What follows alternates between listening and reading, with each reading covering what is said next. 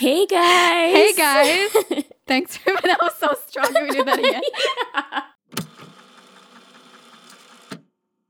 Hey, hey guys. guys. Thanks for pressing play. I'm Sab. I'm A. And today we're going to talk about sweater weather.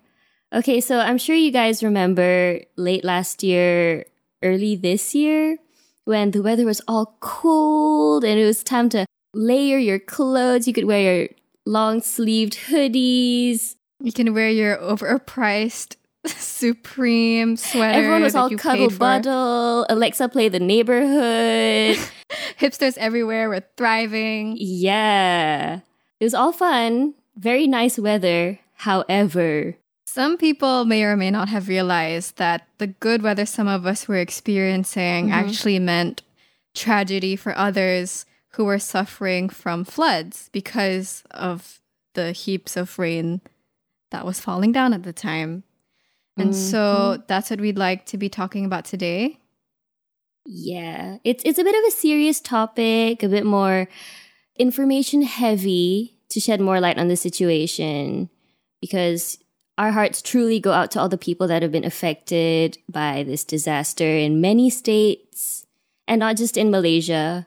And we feel like the media coverage is not doing enough to really evoke a stronger public consciousness, mm-hmm. hence the title, Sweater Weather, because there's such a disconnect with some of us between what's going on in our lives and what's going on with others. Mm-hmm. And that's not to say that we can't enjoy things like good weather when it comes. Like, by all means, we deserve to be happy, but let that not be at the expense of ignorance on some seriously serious issues. Yeah. And like if, well, not, not a spoiler, but if you've watched the movie Parasite, you know, this is, it's it's a cinematic parallel to art imitates life. Truly. Yeah. So like to the rain scene, no, no elaborations are going to be made in case you haven't watched it yet. But if you know, you know. So th- this is know, what's happening you know. here. Okay. So we're going to get into some of the stats. There have been quite a few states affected, especially on the East Coast, but states like Johor, Pahang, Perak, and Kelantan, Terengganu, Selangor, as well as Sabah. Yeah, so just a disclaimer, um, we're not saying that this podcast is not the final source of information about this issue, and we really encourage people to go out for themselves and study resources. Um, we will be linking all the things we mentioned in our resource card, which we do post on our Instagram, mm-hmm. at underscore our podcast, which you should give a follow if you haven't already, um, where you guys can explore the things that we said, but also, you know, really take it upon yourselves to verify everything that you hear. Yeah, so um, yeah, take take it with a grain of salt. We are not scientists. We are just two normal girls. And we're not the journalists either. Yeah, keep that in mind. So, A, what have you found out about the situation? All right, so I was looking into Kelantan, Terengganu, and Selangor. Mm-hmm. And so what I know is, in Kelantan, about four thousand eight hundred people have had to evacuate. And this article was published in January, so this is the most recent information I could find. Mm-hmm. four thousand eight hundred people have had to evacuate their homes. Um, in a village, if I'm not mistaken, Pulau Teluk Renjuna, two thousand mm-hmm. stranded travelers have gone four days without food because the currents are rushing so swiftly that they can't go out and get food. They're trapped. Oh my god. And they're not equipped to navigate the waters. So mm-hmm. yeah, people are just stranded in their homes. And that's two thousand people. It's not like just a few people can't get food, which would be bad enough, but this is two thousand people. Um, so what happened was Sungai Kelantan had reached water levels of ten meters, which is as tall as two giraffes. Oh my god. You can't visualize ten meters. And hence the flooding to nearby villages. Apparently the numbers have decreased. So an article is reported there are only about one thousand victims still at the state's flood relief centers. But I, I found that to be kind of a problem. Like only one thousand left. Like one thousand is still really bad. That's, yeah. I mean, good on relief centers for providing for people, and the numbers are decreasing, but like mm-hmm. only a thousand? Those are still like only? hundreds of families. That is a lot, yeah. And this is Kelantan's third wave um, this year. Oh my gosh. I need to cut that out if I'm wrong. But yeah. Uh, and in Terengganu, it's not looking much better. On the seventh of January, it was reported that nine thousand three hundred twenty-two people have had to evacuate. So if you've been to Good Vibes, and at Good Vibes Festival, about twenty thousand people attend. So if you're trying to imagine how many people have had to evacuate their homes, about half of the people at that festival are currently away from their homes and have had to endure this tragedy, seen their homes destroyed. In Selangor, the numbers are a lot less, mm-hmm. about one hundred eighty-five people back in July. I couldn't find any recent information on that. Okay. That's all from me. Very nice. Not nice. I mean, like, very well done getting the information. Thank you. But yeah, the, the, the th- things are not nice right now, but yeah, well done. Um, okay, so I looked into Johor, Pahang, and Perak. I chose Johor mostly specifically because my mom is from Johor, and um, like a couple kampongs or villages nearby were affected. Thank God my grandma's house is fine, um, and the neighboring areas were okay, but uh, a few villages over did get flooded. Um, well, okay, first off, Pahang got it the worst. Like, they were terribly affected by the flood. Um, I read in an article that, well, this is on the eleventh of January. Yeah, so this is when the article is published. But almost twenty-four thousand people had to leave their houses and had wow. to stay at relief centers. Like, twenty-four thousand. And this is on the tenth day of the flood. That's terrible. Yeah. So many families. So many houses, cars, gone. Just like that. Um, actually, my cousin went to Pahang to mm-hmm. visit her husband, and she updated her Instagram story yeah. pretty much, you know, there and then. We, we saw the water rise wow. at an alarming rate. So she was stranded there because the main road was flooded. That's so scary. Yeah, it was scary because she was kind of like at this, um, she was on slightly higher ground. And she was, you know, taking pictures and filming and everything. And you could see the water slowly reaching where she was. Even hearing this makes me panic. I know, I'm I'm so sorry. I, I hope, you know, everyone else is doing okay listening to this. But um, it, it reached a point where it went up to her thighs as she was on higher ground. Oh my God. Yeah, she said she couldn't sleep.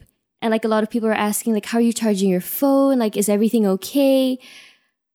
It was yeah, insane. Like, I, I wasn't, I, I guess I had that slight disconnect, you know, so I wasn't like actively checking I, her story. I, I think a lot of us, yeah, just tend to disconnect. Yeah. But then as I was scrolling through Instagram and I saw her, you know, her little profile picture pop up at the top, and I look at the story and it, the water would have risen like a couple feet, like a couple mm. hours. And I was like, oh my God, that was crazy. But um, she was, uh, yeah, really, like, I, I salute her. She still had, like, a very bright outlook on the whole situation. Oh, and yeah, she made it safe. Salute to everybody being... Yeah, back to K L, like, okay, alhamdulillah. Good. Um, yeah, there's actually so many more stories. Like, because yeah, thousands of people... Yeah, I actually have one. Yeah. From Kelantan. Mm-hmm. Uh, so yeah, so I have a really sad story to share. I think I might have read this one. Uh, yeah, so in Kelantan, there was a twenty-year-old who, oh my God, and this yeah. was published on January sixth, uh, he had drowned after helping flood victims in his village. So what happened was he was uh, carrying people to and fro on a raft. He was with some friends. Mm-hmm. Um ferrying friends to a temporary evacuation center at night. And what happened was he apparently collapsed from exhaustion Oh my God. And fell into the water, and his friends only realized a bit after. And then when they looked around, they, they couldn't see him because it was at night. You know, like all the electricity must be cut off, right? Because mm-hmm. of floods. Like there are no street lights, so you're literally in the dark oh of God. night. They couldn't find him. All they could do was turn around. Like the water was way too fast, way too mm-hmm. strong. They couldn't see anything. All they could do was report it back to the village. And like they did deploy a search and rescue team to go mm-hmm. look for him, but they couldn't until the next day because of the low visibility and the strong water. And yeah, it's one of probably God knows how many stories like that. He was so young. Yeah, twenty years old. That's about our age. Yeah. I do have and like one really quick story from Johor actually. Um, yeah. There's this guy. So his car was swept up in the flood current, right? Wow, yeah. Yeah. But he managed to break the window and let his mm-hmm. wife out to safety. So alhamdulillah. But the sad thing, oh my God, it really breaks my heart. The sad thing was that he wasn't as fortunate and he got swept away in his oh, car. No. And that was kind of the end of it. I don't think he survived. The poor wife. Yeah. It's so yeah, sad, God knows. Dude. That's so bad. Like, I feel my heart breaking right now. Oh my God. Well, there we go. This is like, as hard as it is to hear these stories, this is the reality people are facing right now. Like, it's mm-hmm. not just a statistic to be published one day and forgotten about the other. Yeah. You know, it's affecting so many people and has been affecting people for decades. Mm-hmm. And we just don't want to be among those who forget that there's a problem out there. Mm-hmm. Yeah, j- just because the media doesn't cover it, it doesn't mean the problem is gone. Like, it's not exactly. that easy to erase this kind of natural disaster at this kind of scale. Yeah, it's not easy to move past it physically, yeah. in terms of infrastructure, in terms of health, mm-hmm. in terms of mental health. So dealing with the tragedy, dealing with the trauma. The like, losses. So there, yeah. there are funds being pledged to these states, but like... they seem to be immediate relief funds. I don't know if there are funds going into like rebuilding these villages yeah. or like ensuring people get their jobs back or have a sense of in- like have a source of income, mm-hmm. or if there's even like, we know Malaysia's not big on mental health therapy, right? But you know, are they providing mental health relief mm-hmm. to these families? These things are gonna like one flood will affect a family for generations. Yet we all act like it's gone the moment we stop hearing about it. Yeah. And it shouldn't, it's not going to be fixed with just a Band-Aid. Like, these things need to be seriously looked into. Deeply solved. Yeah, like, stop it from affecting these families instead of helping them once they've been affected. So that brings us to the topic of climate crises. Mm-hmm. Uh, we all know floods are a climate disaster. Um, but what some people may not know is that with climate change becoming more of a problem every day, mm-hmm. the more we're going to see disasters like this and the worse they're going to become. So it's not yep. like it's not like the floods are going to get any less in years to come. Mm-hmm. In fact, they're likely to become more and more serious. So heavier rains. Yeah. It says that actually um, global floods and extreme rainfall events have been happening four times more than like forty years ago. And will continue to increase. Okay, so they're already bad. This is already the increase. Yeah, and this is according to the European Academy's Science Advisory Council. So that's legit. That's bad. Yeah. Um. Okay, so A, would you like to enlighten us on why floods happen? Right. So, okay, I'm going to give a simple, really simple analogy for mm-hmm. those who may not understand science so well. Mm-hmm. So... okay, when you're boiling a pot of water and you put a lid on top of it, yeah. water rises to the top of that lid and drips back down. Yep. That's basically how rain works. When our climate gets warmer, mm-hmm. water evaporates, reaches the top of our atmosphere, condenses into clouds, and rains down. Mm-hmm. Now, the thing about boiling a pot of water, I mean, the hotter things get, the faster yep. water rises and the more heavily rain falls. Mm-hmm. So with heavier rainfall, we're going to have worser floods. Is worser a word? I might be wrong. Anyway, the, the worser, worser floods we'll get. That's that's actually terrifying. Because um, I read something about how um, it says there's more heat gathering in the biosphere. And I was like, what's a biosphere? What is a biosphere? Okay, so basically a biosphere is where living things live. Like the layer oh, between, right. I guess, the so ozone. So bio, like yeah. biology and sphere. Yeah, okay, yeah, yeah. The that... shape where they're contained. Oh, yes, your mind. Very nice. Thank you. Um, yeah. A-level biology does not let you down. Okay.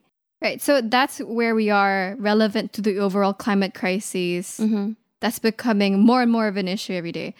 And so the thing about climate crises, the thing about climate problems is that they're social problems. Why? Mm-hmm. Because we're socially affected by them.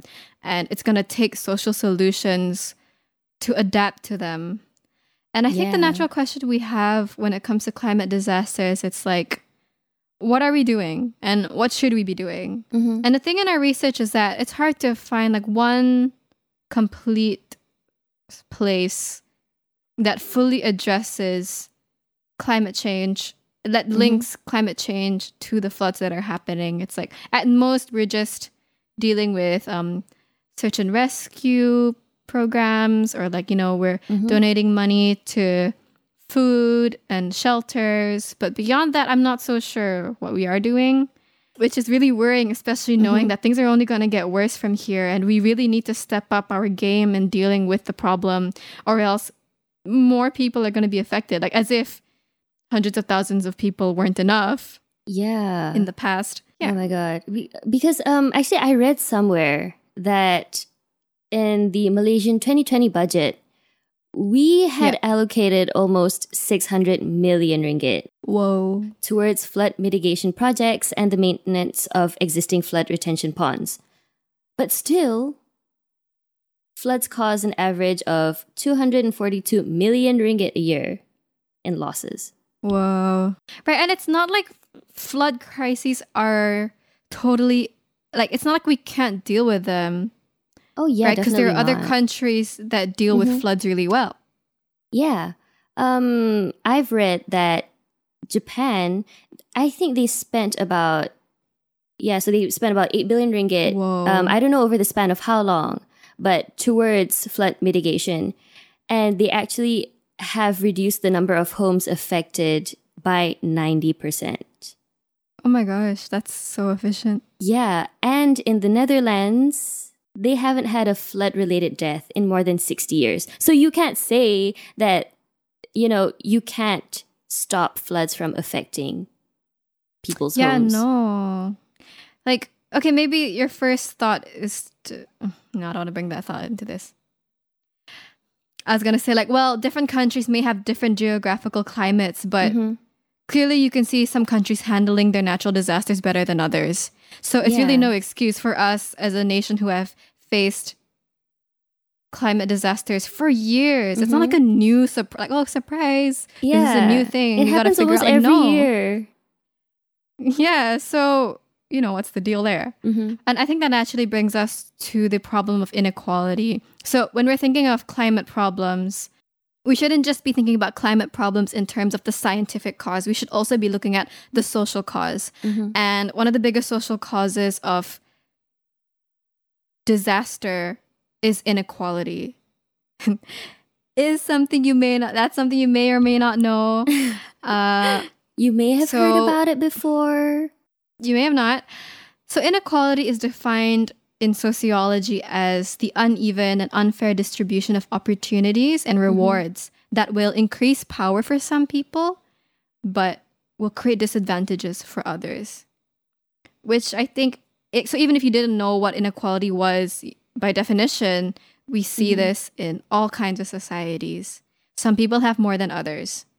And mm-hmm. some people think that this is like a natural state of human life. And no. while it's true, it's a really, it's a really popular thing that happens everywhere, but it doesn't mean it's natural. In fact, systems are created to benefit those in power and to disadvantage those at the bottom.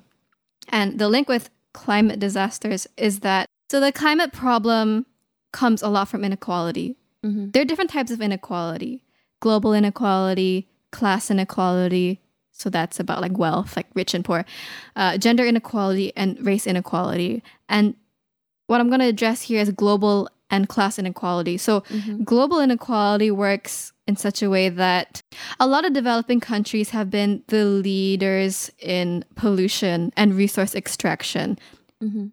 and burning of fossil fuels, which has what which is what has made the climate crisis worse. And the thing is, although they are some of the main people responsible for it, because of their wealth, they're able to they're able to avoid and manage problems the way poorer countries are not. Mm-hmm. And you see this within countries themselves as well. So like rich people are more likely to be able to pay their way out of a disaster. They're more likely to be able to afford better technology. They have access to greater solutions the way poor people don't. And so inequality is extremely linked to climate change disaster. So it's, so it's something it people here. call it's what some people call a vicious cycle. So the vicious cycle of inequality is that climate change disasters are caused by inequality, and then they create unequal consequences between the rich and poor, and then it'll create even more inequality because as the poorer people are more affected by climate change disasters, they're less likely to have an advantage uh, in like getting their jobs back or mm-hmm. getting their lives back together because their homes are taken away, their jobs have been taken away. Yeah. So like every time you hear somebody say like, oh, well, poor people just should be smart enough to work their way out of their home, uh, out of their class. Like, no, it's not true. You're you're given a shorthand from the start, and you're That's given so even less fair. opportunities to get your way out of mm-hmm. it. Yeah, so that's what we're dealing with here. And looking at climate disaster problems is a great way to understand how that works mm-hmm. or how it affects people. Very well explained. That sociology degree coming in handy. So we know somebody who's familiar with climate disaster and who's worked a lot with companies and various mm-hmm. N G Os when it comes to like climate disasters. And what he was saying, part of the problem with flood relief is that, so in Malaysia, we have our local state governments, and then we have the federal government, which mm-hmm. governs the entirety of Malaysia. And what happens when um, trying to coordinate a response for certain states, things can get really confusing mm-hmm. or like just a little complicated because you have federal versus state government. So that must greatly be slowing down the response and relief people are getting mm-hmm. in these tragedies. So not fair. What? Yep. So when people go into these things trying to find out what's happening, it's very difficult because the order tends to be chaotic uh, due to the tension between local and federal governments. I see. Uh, well, that all being said, like we don't want to just be talking about the problem mm-hmm. without talking about, so what is... what are we as young people to do about certain things? Yeah. How can um, we help? Well, donating is always good. And mm-hmm. we wanted to talk about donating, where to, uh, like what's reliable a good place? Charities that can assure yeah. you that the money you're giving is being handed to those who need it. Yeah. Like, as great as it is that some people are taking to Twitter and opening up bank mm-hmm. accounts, or some people are directly asking for donations, um, I know it, it's tricky because you don't always know if your money is going to the yeah. right place. Um, for example, Mercy Malaysia is one of the charities we found to be quite mm-hmm. transparent, and it's technically the most prominent. Yeah, I they're think. they're famous for being an organization mm-hmm. that helps out a lot of social problems around. And they do post pictures of their work on Twitter. So that is some form of accountability and transparency. So if there's any charity we would recommend donating nice. to, it would be Mercy Malaysia. Mm-hmm. Um, we will try to look into other charities that are trustworthy enough. But um, we'll, we'll keep you guys posted on our social media platforms. So stay tuned. Keep your eyes open for that. But f- for now, we recommend Mercy Malaysia if you want to yeah. donate. And we just wanted to conclude this with like, feel, like, how do we feel about climate disasters? You know, how do we feel when you're reading the news? I think a lot mm-hmm. of us really detach from it because it can be so stressful, especially in this pandemic, especially when we're dealing with problems on our own, of our own. And like those are completely mm-hmm. valid. Like we have to deal with what we have to deal with. And just because we're not suffering the way others are doesn't mean that we're not suffering at all. Yeah. And like it doesn't make your problems less significant. Yeah, like we, we do by any means. We do poke a bit of fun at the whole sweater weather phenomenon and yeah. how there is like this really big disconnect between people. But the thing about inequality is that we we it's a cliche, but we're a lot weaker divided. Mm-hmm. And instead, we should be finding solidarity with one another, like understanding that we may not be going through the same thing, but that doesn't mean we can't care about the situation and stay on top of the problem and always yeah. be active. Like, as for mental health, like if you're anything like me and you read a lot of climate disaster stories and often get really stressed and mm-hmm. anxious about it, a good thing to remember is that the climate problem cannot be solved by any one person, and it shouldn't be. Yeah, it's so it's really not one person's job. Truly. And there's something called the individualization of responsibility. And what that means is that one person feels like they have to do it all. Mm-hmm. And that's really popular and common when people talk about climate change. It's like, oh, you have to reduce doing this or you have to reduce doing that. And of course, there's a lot we can do as individuals, but the entire problem is not going to be solved by just one person. No. And that creates a lot of unfair pressure mm-hmm. on ourselves. Because technically so like, corporations course, like, thrive off of the fact that they kind of shift the blame towards consumers as if they aren't and the so ones. And so do leaders. Yeah. So, you know, all this in mind, stay aware, but stay calm as well. Mm-hmm. Uh, that's one of the reasons why we launched this podcast is so that we could have a community of people who care together at the same time so we don't feel so alone when we worry about these problems so yeah. that, you know, we can talk about it mm-hmm. and make the problem a little less scary in our heads because we know that there are other people out there who want to help. Yeah, it's a safe space here. So we hope you guys feel the same way. Good one. So as always, uh, be kind to yourself. Mm-hmm. Take care of your mental health. Don't stress yourself out over these problems. Like, of of course, you know, please uh, keep these things in mind, but don't let it consume you. Don't feel so yeah, like guilty. You're not a bad person. You're not a bad person for needing to forget about bad things now and then. Mm-hmm.